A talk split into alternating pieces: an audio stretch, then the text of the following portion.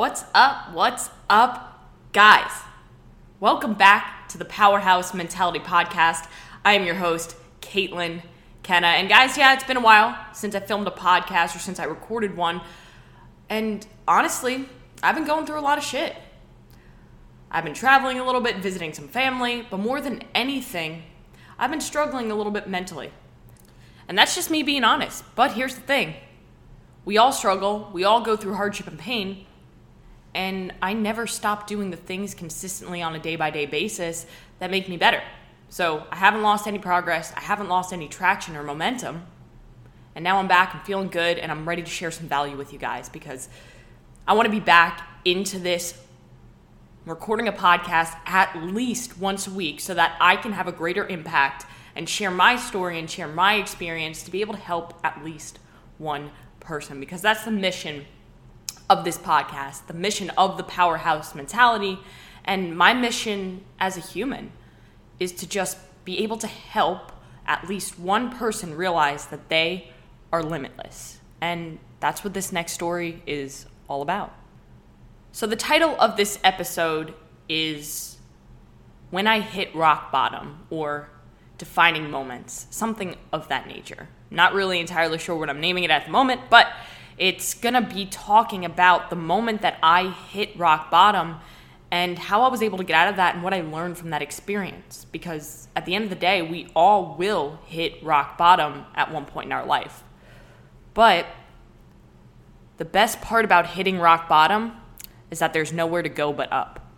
Now, I talk about defining moments a lot, and I've been talking about them more on my social medias, if you follow me on Instagram, if you follow me on Facebook, or if you're in my private Facebook group, then you know that we've been talking about defining moments because it's something that completely shifts our mindset. Now, what exactly is a defining moment? And I like to talk about them in the sense of it's a moment in your life where it kind of creates a separation and you only know times before that moment and then times after it. It's a complete shift in your mindset, usually for the better, to help you change something, shift something, to take a new journey to become the ideal version of you. And we all experience these defining moments, and usually they're moments that we will never forget. So I want you to close your eyes. I want you to visualize a moment in time that sounds like this for you. Because in my head, I have three defining moments, and I've already covered one of them on this podcast. And I'll link the episode of the first defining moment in the show notes because the number is escaping me right now. But in that defining moment, I spoke about how I stepped on the scale at the eating disorder clinic for the first time when I had absolutely no idea that I had a problem. When I stepped on that scale, I was 89 pounds. I'm 5'6. So you can kind of guess the shock that I felt. And it was one of those moments where everything shifted and I realized that I had to make a choice. And in these defining moments, we are faced with a decision that we have to make. We either let those moments define us or we define that moment. And a lot of times when we are faced with this decision, we have so much riding on it because one decision is going to take us one way and the other one is going to shift everything. This moment changes your life. That is why these moments are so important. And that's why I want to specifically cover this second defining moment of my journey because this is when I truly hit rock bottom. And like I said before, hitting rock bottom it sucks. But it shows you that you're stronger than you ever could have believed and that you are capable of so much more. And we all need to be hit and we need to be thrown onto the floor to be able to realize what we are capable of. Because we, when we can fight, fight with everything that we have to get out of that rock bottom and climb that ladder and start gaining that momentum then that's when we truly become successful and grow and achieve greatness. So let's get into my second defining moment. So I'll give you a little bit of context. In that first defining moment when I stepped on the scale at that eating disorder clinic and I was 89 pounds, it was 2013. I was in my freshman year of college. And in my head, that was rock bottom, but it wasn't. Now, between this time, between my first defining moment back in 2013 and then we'll fast forward to 2016 when this next moment happened when I hit rock bottom officially. Between this time, I found bodybuilding. I fell in love with weight training and I fell in love with the concept of being able to lift fucking heavy and be strong and not skinny and weak and doing cardio all the time like I was before. And this gave me so much confidence. I got my certified personal training license. I went ahead and I started being a trainer in a local gym. And I did that for about a year. And then I took a little bit of time off to really focus on finishing out my bachelor's degree. And in this time, I also switched my major over from criminal justice to health promotions, health sciences, and nutrition because I was so obsessed with learning more and more about the anatomy, the biology, the kinesiology, and, and all about nutrition and learning how it affects the body and being able to help people get out of the state that I was in, where I was so unhealthy and so weak and had absolutely no concept of, you know, the basics of nutrition, like tracking your calories and and being able to fuel your body enough with carbs and fats, but also focusing on protein intake and and the importance of resistance training. I never knew any of that until I started to really go to school for it, go ahead and research it on my own, and get tons of certifications. So, right now, I got um, a certified personal training certification, I have a pre and postnatal certification, TRX, I have a couple of nutrition certifications, and now my bachelor's because I became so obsessed with learning as much as possible about the things that I knew nothing about prior when I was really sick with my eating disorder. And, you know, during this time, like I said, I fell in love with weight training. And unfortunately, I fell into bodybuilding and competing. And I say, unfortunately, it's a beautiful thing. It's an amazing, amazing thing to be on a bodybuilding stage and be able to show off your hard work and push yourself to the limits like that. But for me, it was almost a way for me to shift my eating disorder into a bodybuilder because hey, I'm I'm competing as a bodybuilder. So, I have to starve myself. I have to be in a calorie restricted state. I have to do all this cardio. When in all reality, I knew right I knew that it was just another way for me to use my eating disorder and kind of fall back in old habits. And this is when I started to really lose control. And it all goes into one area for me. A lot of people, when they get stressed, they go to alcohol, they go to drugs, they go to overeating. For me, when I get extremely stressed, which I was finishing off that last year in college, making sure that I earned all of my credits to get my degree, I was so stressed. There was a lot going on at home.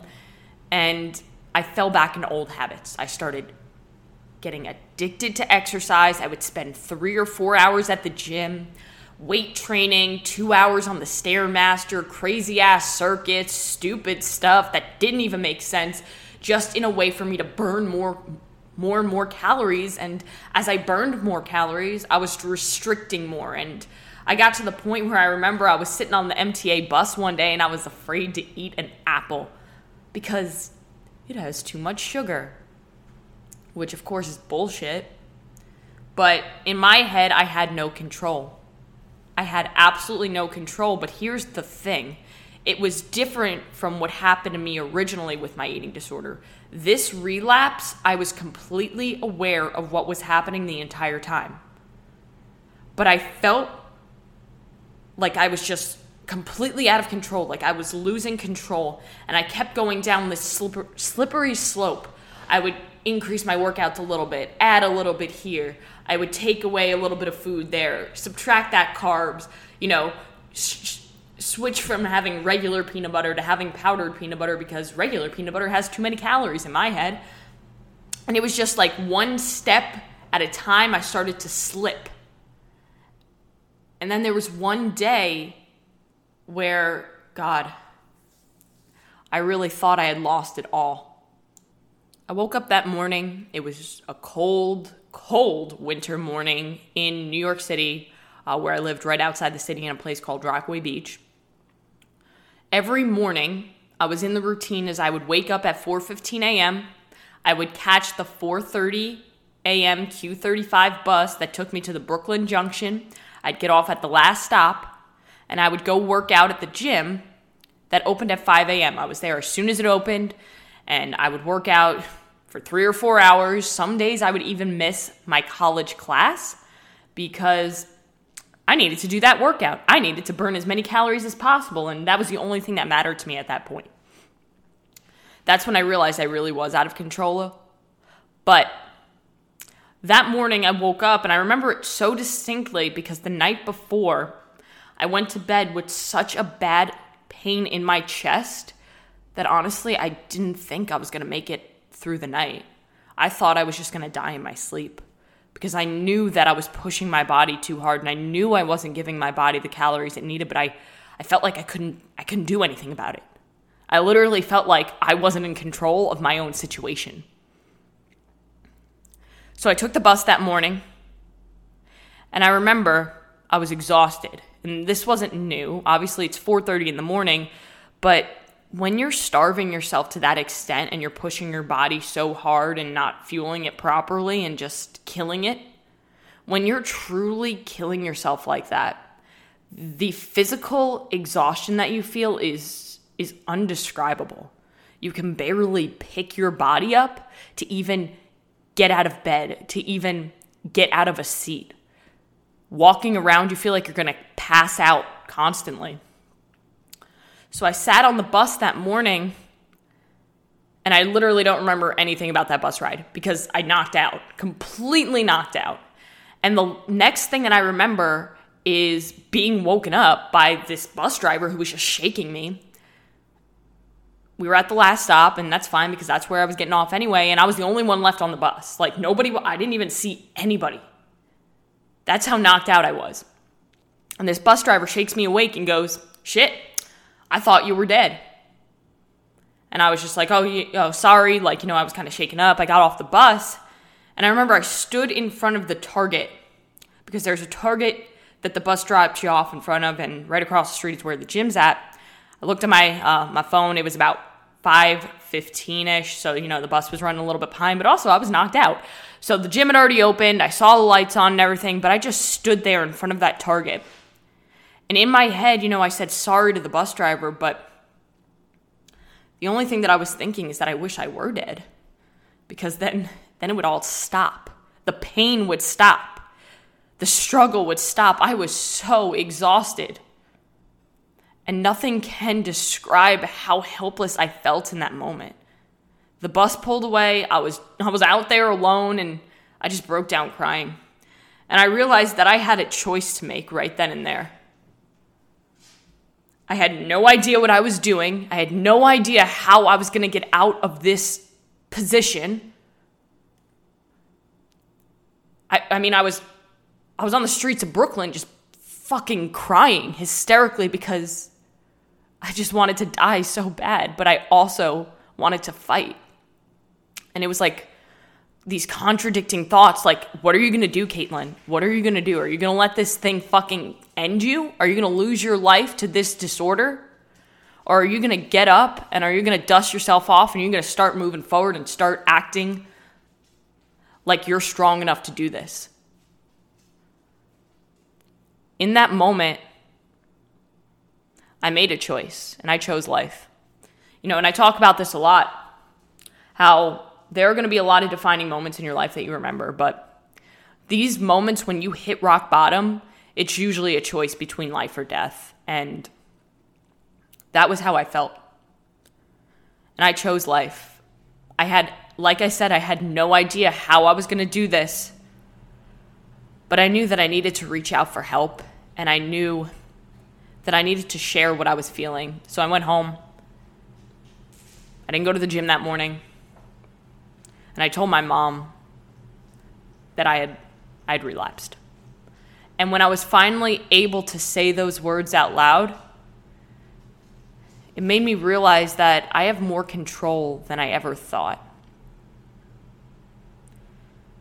So I took it one day at a time. And one day at a time, no matter how difficult it was, I started to get better. Not just physically, but mentally. I started to become stronger and I started to realize that I'm capable of so much. And this moment truly taught me that no matter how low you feel, no matter how helpless and out of control you feel, you are always in control of your thoughts. Your thoughts are created by you, you're in control of them. And you have control over your attitude, your effort, and your actions. And actions cure everything. And in that moment, I took action and I focused on one day at a time. And over time, doing the right things consistently got me better. I became stronger. I gained momentum. I built discipline. I built confidence. I earned it.